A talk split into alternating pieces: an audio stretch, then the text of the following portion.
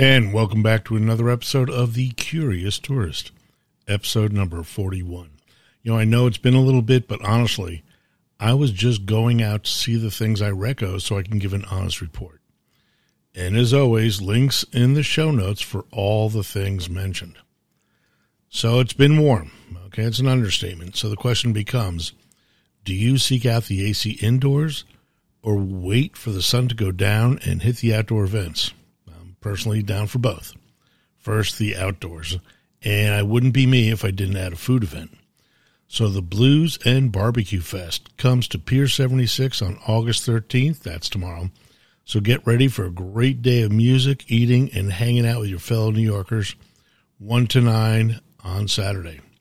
I personally have been hankering for some great barbecue, so uh, I have my mission. Open city streets and hopefully cooler.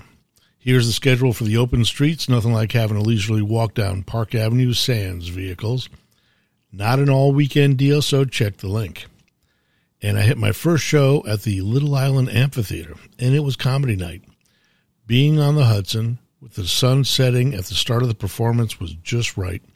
A coolish breeze made for a comfortable night, and upcoming shows in the link below.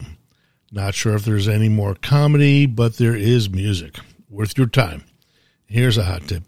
If you don't mind standing, there are limited spots at the rail outside of the amphitheater. Then we can do the museums, which I share because they are also open on weekends as opposed to the galleries, which are not open on the weekends during the summer. There is a solid show at the Jewish Museum with a look at the art of the 60s in New York. Two floors of goodness.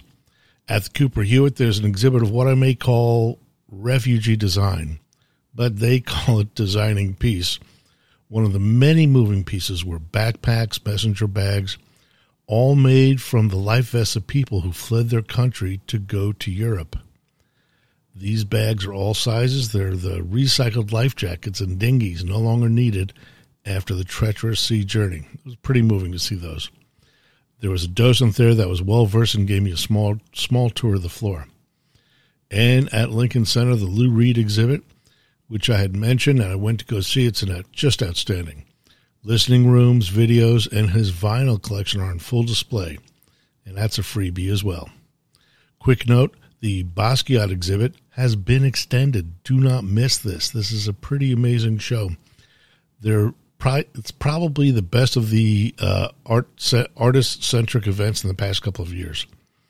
And if Broadway's your thing with the best theater on the planet here, you don't have to spend an arm and a leg. Try the site Broadway for Broke People. It's a lottery.